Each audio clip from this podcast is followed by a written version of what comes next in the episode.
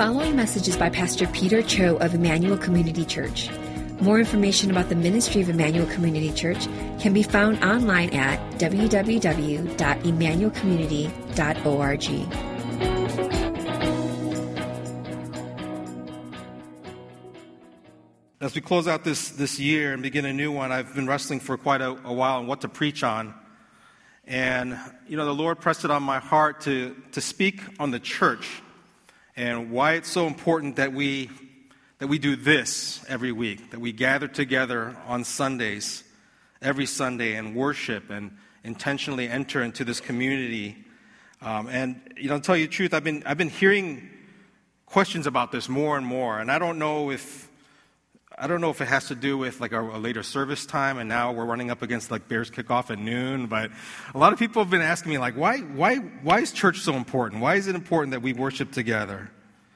And um, you know, I hear a lot of things like, you know, I, I know a lot of us are busy with young children's. There's a lot of activities even on Sundays. Um, there's a lot of great sermon podcasts out there. You don't really need to come to church to hear a great sermon. Uh, there's a lot of great resources.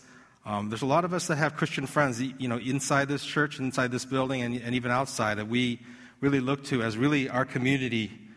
And so it's easy to just think, well, this is, this is my church. And I think a lot of times, you know, even in our own personal times of worship, you know, we find that to be very rewarding, or we just, we just think, you know what, I'm just going to do church at home. I'm just going to do my house church on Sundays. And, and I think a lot of us think, you know, isn't that good enough? I mean, life is busy. And the numbers don't lie. You know, churches are actually shrinking. I, I, don't know if you can tell if you're here, but a lot of churches are shutting their doors. Some of you, I think, are here because you're part of a church that was dissolved. And, and, I, and I think part of this dynamic that's happening that we're seeing is really because the younger generation has, largely left the church. They don't see a purpose of even going to church, let alone becoming part of one. And, and I, I think this trend has created this new church movement called the virtual church. I don't know if you've heard of this, if you're aware of it, but uh, some of the largest and fastest growing churches in America today are what are called online churches. And apparently, the largest church in America is Life Church.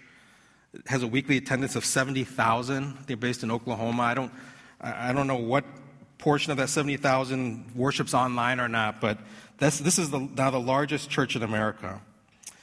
And these are churches where you don't have to physically be present. You can just attend via your computer and access to the internet. And the way they define these type of churches is they treat the internet as a campus all its own, with an interactive chat, dedicated online pastors, and a web ministry that's ready to serve their cyber congregation. So this is kind of the world we're growing up in now. So I want to show just a quick uh, video of, of, of uh, this virtual church. It's a promo video I pulled offline and just kind of show you what, what I'm talking about here.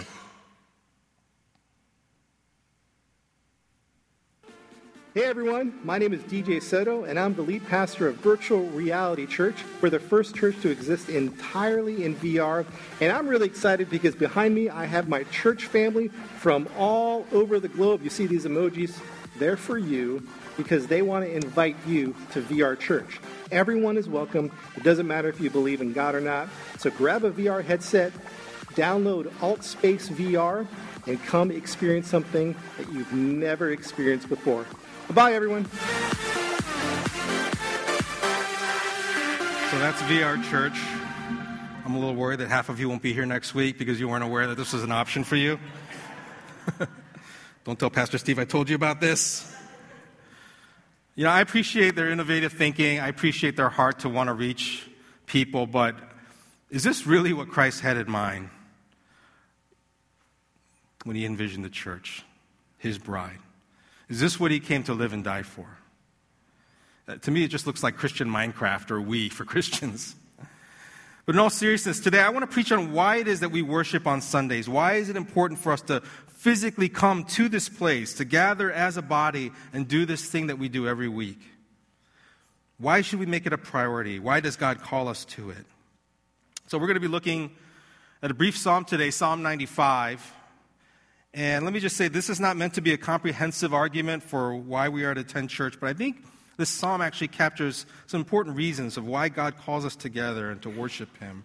So let's read this together. Psalm 95 says this Come, let us sing for joy to the Lord. Let us shout aloud to the rock of our salvation. Let us come before him with thanksgiving and extol him with music and song. For the Lord is the great God, the great King above all gods. In his hand are the depths of the earth, and the mountain peaks belong to him. The sea is his, for he made it, and his hands formed the dry land. Come, let us bow down and worship. Let us kneel before the Lord our Maker. For he is our God, and we are the people of his pasture, the flock under his care. Today, if only you would hear his voice, do not harden your hearts as you did at Meribah, as you did that day at Massah in the wilderness, where your ancestors tested me. They tried me, though they had seen what I did. For 40 years, I was angry with that generation. I said, They are a people whose hearts go astray, and they have not known my ways. So I declared an oath in my anger they shall never enter my rest. Know, this psalm is an invitation to, to worship. I believe it was written by King David. That's what the author of Hebrews tells us. And one of the things that you'll notice first about this psalm is that we come together every Sunday just to be reminded of God's worth. To be reminded of God's worth. And this is why we sing. This is why we come together and we express our worship to Him in song as a community. Verse 1 says, Come, let us sing for the joy, for joy to the Lord. Let us shout aloud to the rock of our salvation. Let us come before him with thanksgiving, extol him with music and song. You know, clearly, this is not something that can be done in isolation. And I, I don't know if you've been at our church for a couple years. Um, a while back, I preached an entire message on this why we sing, why we sing in church, and a couple years ago. And so um, if you feel inclined, please pull that message. I get much more into it, but today I'm just going to touch on it. and also uh, remind us, you know, in Ephesians 5, verse 19, it says this Be filled with the Spirit, speaking to one another with psalms, hymns, and songs from the Spirit. Sing and make music from your heart to the Lord. And it's very clear that God calls us not just to sing with one another in this place as we're gathered here, but to sing to one another, speaking to one another with psalms, hymns, and songs from the Spirit. This is one of the main reasons why we call to gather here together in worship. And, you know, as I shared before, music, song has a way of stirring our hearts, stirring our emotions in a way that nothing else can. And I, and I think the reason why God invites us to not just worship Him, but to worship Him in song is because sometimes we don't feel it, right? We come here and we just don't feel like worshiping. And, and God has invited us to, to worship Him in song because something gets stirred in our emotions through the music that can lift us to another place, to lift our eyes towards Him. It can bring us to a place where we cannot go alone. And hearing others around us singing these truths to one another it can minister to us, especially when we're not feeling it. And I shared this before, but um, a couple years back, um, one of my friends lost a daughter. Um, she was about nine years old at the time, if I recall. And we were at the funeral, and, and before we began uh, with all the eulogies and such, and hearing a message, we just sang together. And one of the songs that we sang was good, good father. And I remember at the moment, like, just trying to sing that song while you're standing behind just this little casket is just, it's incredibly difficult to sing it and to actually feel like you can say it sincerely. And yet, I remember in the moment of singing, like, I just wasn't feeling it. I didn't feel like worshiping God. You know, there's so much sadness in that place, in that room grieving the loss of this young child. And yet, hearing the voices of God's people in that place, hearing the, these, these truths out there, I don't know if, if most of us believed what was being sung in that moment. And yet, there was a power in it. And the Holy Spirit was ministering to each of us in knowing that we're, we're all proclaiming these truths that you're perfect in all of your ways. You're perfect in all of your ways, even here in this moment. And I think singing has the ability to do that, to bring us to places above, to ri- help us rise above our circumstances. And singing with others has a way of ministering to our souls in a way that singing alone does not. You know, as we're in community together, we, we know what's going on in each other's lives. And, and I know some of you share your prayer requests with me, and I'm going to put Miss Isabella on the spot here, but she texts me a few times a week and just asks me to pray for her. And she'll specify, you know, things that's just heavy on her heart. And, and I got to say, when I come here on, on Sundays, you know, I, I see her and I see her worshiping, and it really ministers to me because I know the burdens that she's carrying in her heart, and yet she can come here and just express herself so freely, even in her tears, even in our hardships, to the Lord. And, you know, we talk a lot of, here about congregational singing. And um, I know every time I lead worship, I try to, to, uh, to speak to it. And that's something that we really want to be the hallmark of our worship is not, is not the worship team, it's not the band up here, but really your voices to carry really these songs so that each of us can hear, not just ourselves singing, but to hear our brothers and sisters singing these truths, not just to God, but to one another, to remind ourselves of what it is that we're so prone to forget. Even this morning, I, was, I love these songs that we sang, you know, just reminding us that God is sovereign, He's king over all things, right? You know, we go to, to Cubs games, we go to Bears games, there's, there's songs there too, right? Singing has a way of unifying us together around a greater purpose to glorify God. And we need to come here and we need to be reminded that God is worthy. We need to be reminded that this is important. Corporate worship is something that cannot be replicated in a virtual environment. So we come together as a church not just as a reminder of God's worth in our singing but we also come together, corporate worship, for a revelation from God. If you look at this psalm in verse 3, notice that our corporate, what our corporate worship reveals to us about God. It says, For the Lord is the great God, the great King above all gods. In his hand are the depths of the earth, and the mountain peaks belong to him. The sea is his, for he made it, and his hands formed the dry land. And I want to read just a, a verse from the song that we sang this morning, the first song, God the Uncreated One. And I just love this line. It says, King eternal, God of grace, we crown you with the highest praise. Heaven shouts and saints adore your holy, holy, holy Lord. With joy and everlasting life, all is love and faith is sight. Justice rolls and praises rise at the name of Jesus Christ. Kingdoms rise and kingdoms fall. He is faithful through it all crown him king forever. And, you know, it could just be lyrics that we read off of the screen there. But really, these are incredible truths that we are singing. That He is above it all. That He is a great God, above all gods. In His hand are the depths of the earth, and the mountains' peaks belong to Him. Everything that we see is formed by His hands.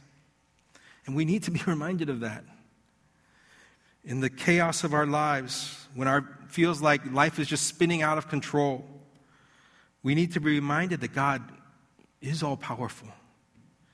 He is all wise. He does. He is above all of it.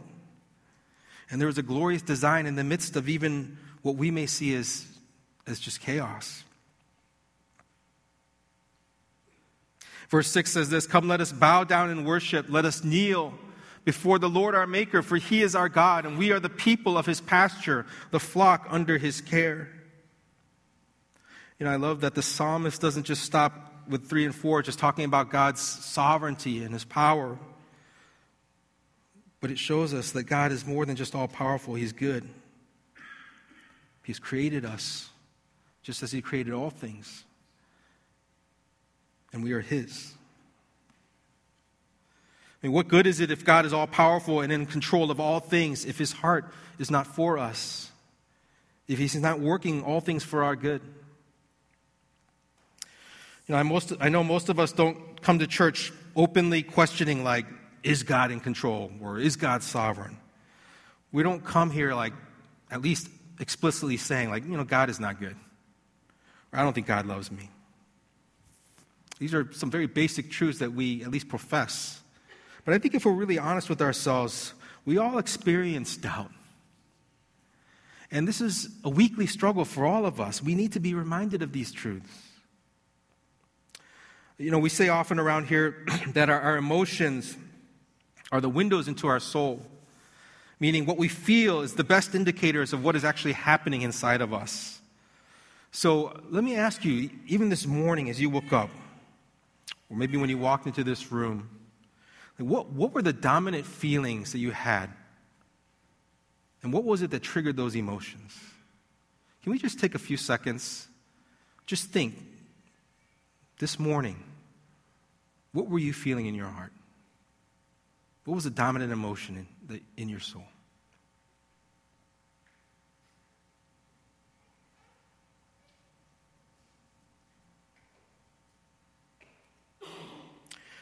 You know, I think if, if I'm honest, most days I wake up uh, not feeling so refreshed, but just with the weight of the world on my shoulders, with all the things I have to get done that day, all the burdens that I'm carrying. I feel sometimes anxious and worried and distracted. And I think if we're honest, most of us we come to church in that place too. We're struggling with anxiety. We're thinking about our kids. We're thinking about their future. We're thinking about our jobs, our bosses, maybe our incompetent coworkers. We're thinking about broken relationships. I think that comes very glaringly obvious in this time of the year in the holidays. So we're forced to deal with certain people that we haven't seen for a long time, and yet they're very much a part of our lives.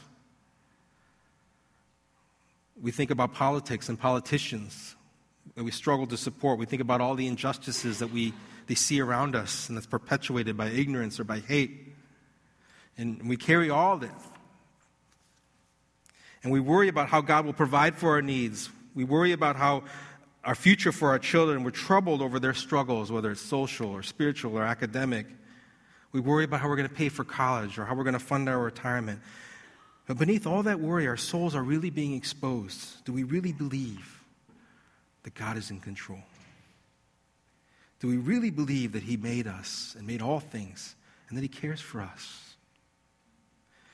And I think these emotions, they tell us that our souls do need to be ministered to.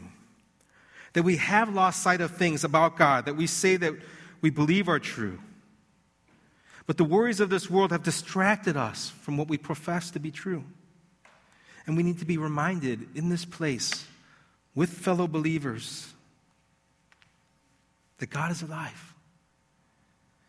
That He is worthy of our worship. He is worthy of our very lives because He is a God that is in control of all things. And He does care for us. He is sovereign. He is wise. He is good. He is loving. And you notice in this psalm in verse 7, it says this Today, if only you would hear His voice. Worship not only involves the expression of our love for Him in song, but a revelation of Him, His character, His ways, His will, through the hearing of His voice. This is one of the reasons why we come here, to hear His voice. And this often comes to us through the proclamation of His word on Sundays from this pulpit, but it's certainly not limited to that. And I think it would be a shame if that's all that we're limited to. You know, I was encouraged to see in the youth group video that they had a lot of time set aside to hear testimonies, not just testimonies from um, the adult helpers, but also testimonies from, from the youth themselves. You know, I think that's something that really God calls each of us to in this body of believers. And over the last month, we've heard testimonies from Pastor Eugene and their adoption journey. We've heard from our brother Alan and, and about his struggle with his parents and finding joy in the midst of that.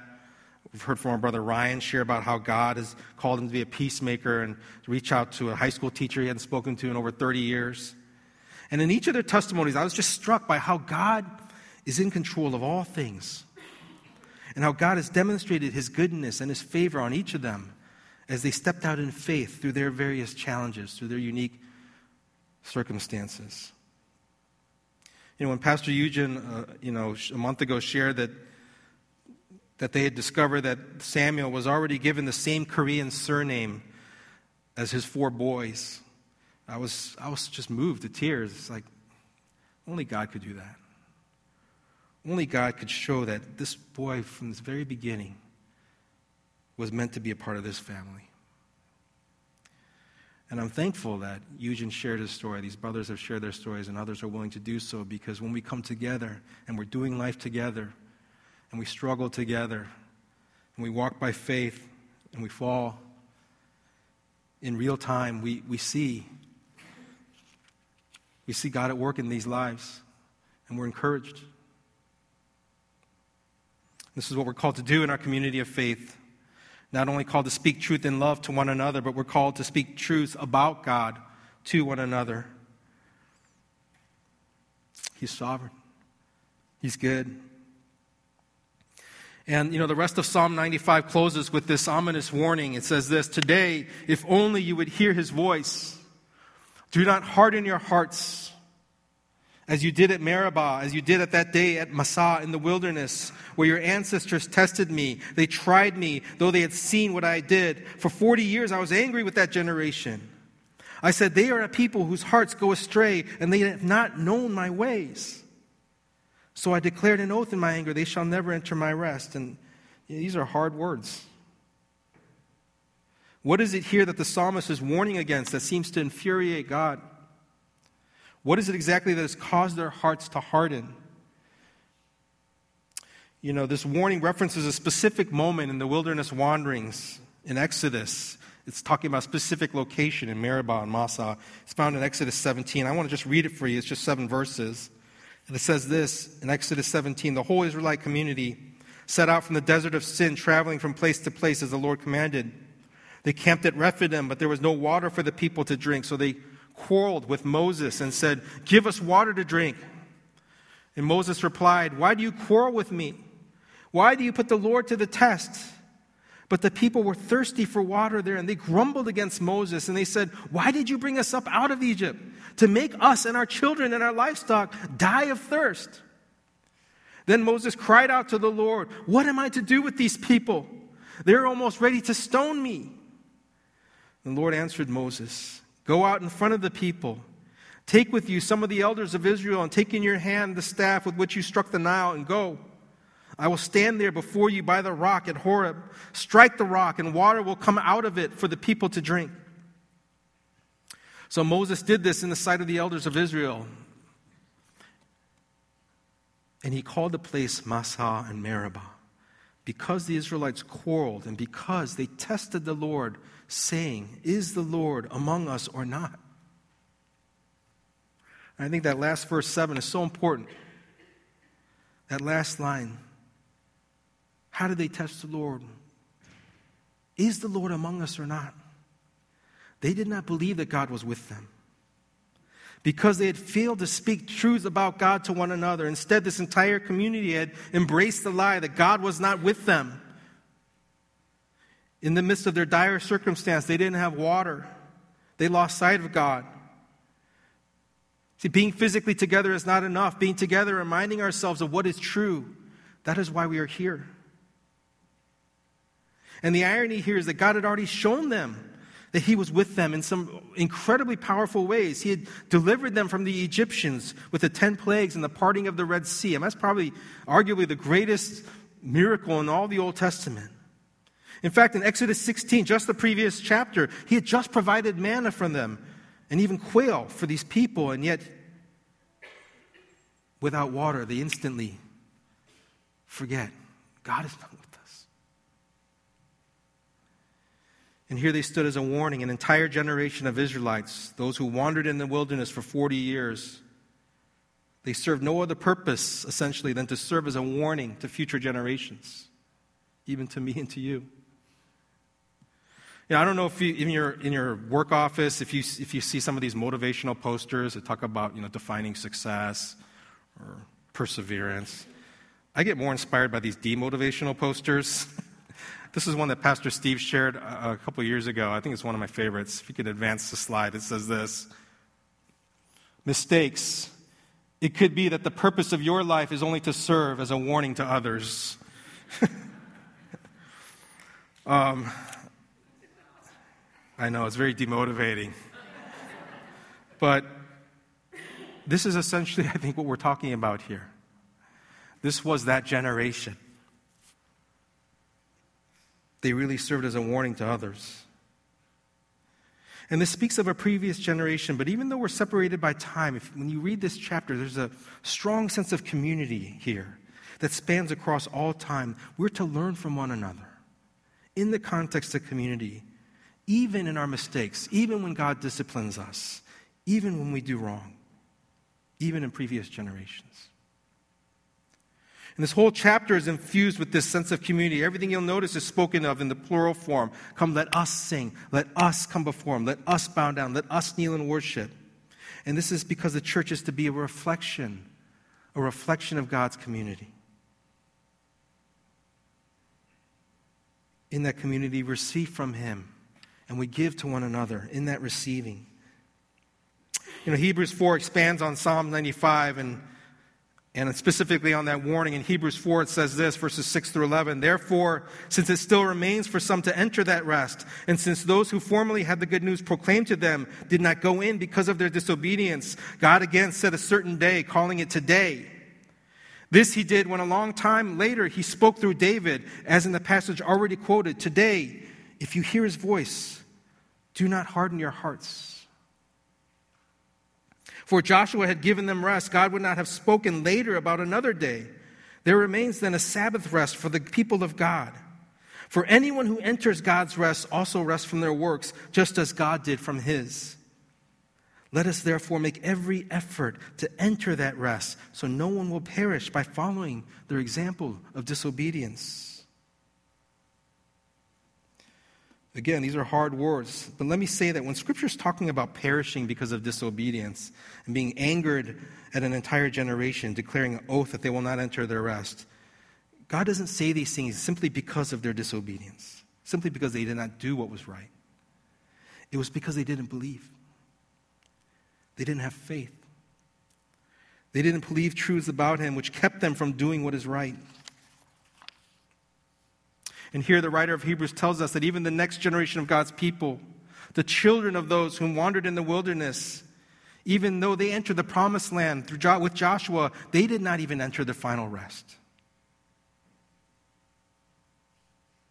And he's saying if that were the case, then he would not have spoken through David centuries later, then again in calling us into his rest. Why? Because ultimately that rest is found in Christ. And that rest is embodied in his provision of a Sabbath rest in which we are called to gather and to worship him and to find rest in him. And this is a reminder of the importance of entering into God's Sabbath rest. And this is why later in Hebrews, in chapter 10, verse 24 and 25, says this And let us consider how we may spur one another on toward love and good deeds, not giving up meeting together, as some of us are in the habit of doing, but encouraging one another and all the more as you see the day approaching. I think these are very applicable words even for today. To implore us to don't give up meeting together. Some of you are in the habit of doing that. Don't do that. Enter into his rest. Be reminded of the truths that you profess you believe, because the truth is in a span of six days we forget. Now, I'm not saying that in order to be saved, you need to go to church every week. You know, the famous Christian singer from the 70s, Keith Green, he used to say, going to church doesn't make you a Christian any more than going to McDonald's makes you a hamburger. And this is true. But if God in His wisdom has called us to this, then who are we to argue against God? Who are we to claim that there is another, there's a better way for me? You know, coming to church on Sunday is important, and God calls us to at least this, but I also believe it's much more than that, more than just checking a box. The church is not just a place we go, but it's something that we are a part of. It's not a building, it's the bride of Christ. And what does this look like in the context of a community of faith? you know, we talk a lot about community groups here. I have the great privilege of overseeing the community groups, and um, I think about three fourths of our church is in a community group roster, and, and my guess is about two thirds of the people on those rosters actually are committed to making community groups a regular part of their lives. So about half the church is my, is my sense.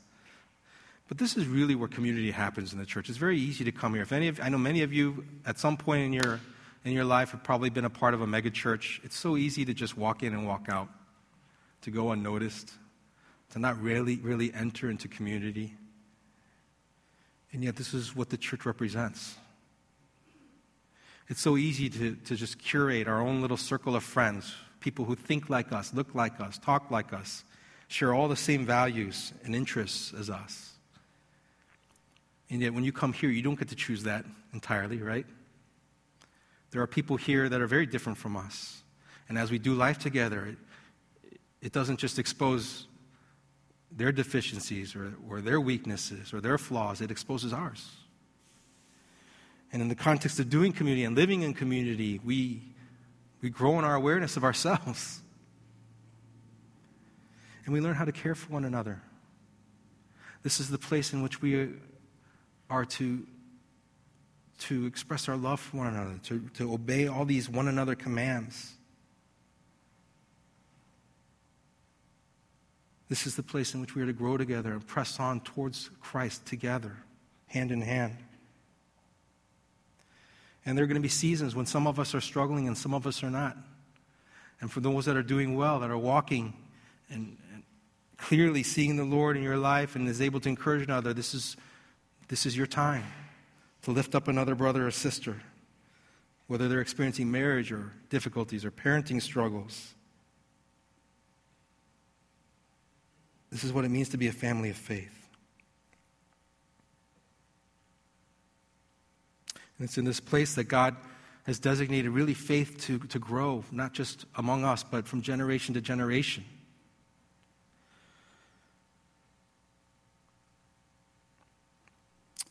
You know, I want to close by showing you a picture.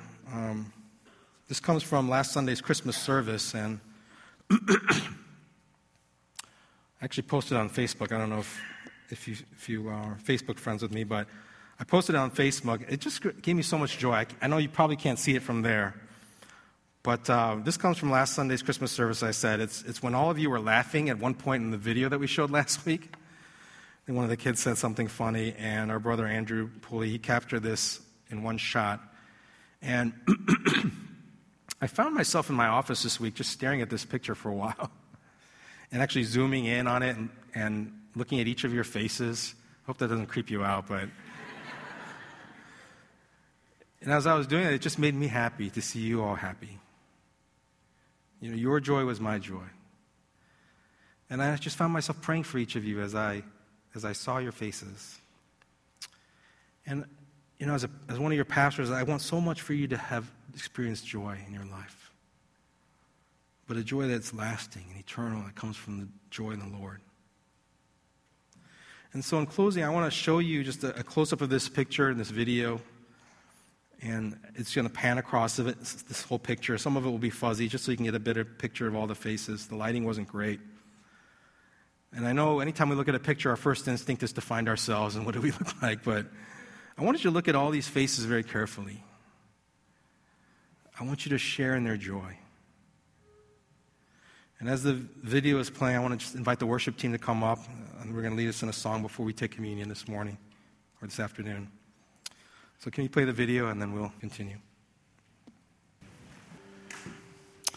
Uh, if you're still not convinced that we are forgetful creatures who lose sight of God, then really you don't have to look any further than this table.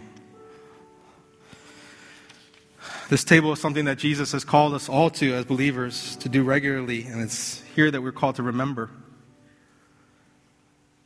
because we're so prone to forget. At this table, we remember that He gave Himself up for us as a substitute for our sins. At this table, we remember that we cannot just share in the fellowship of His sufferings, but we can share in the power of His resurrection in this life. At this table, we're reminded that a day is coming when we will sit at his table, dine with him, full of joy, gladness, and fulfillment that all that he has promised to us. You know, there's something so powerful about coming together and doing this as a family of faith. And I'm a relatively new pastor. I, I, I don't think I've even led communion a, a dozen times yet. And yet, uh, I, was, I remember being struck for the first time leading communion on this side of the table when we all took the elements together in unison, it was just a powerful visual picture for me of what this is all about. That we're all in this together, that we're all broken, that we all need Him. And we're all called to remember this together as a community. This is why we gather.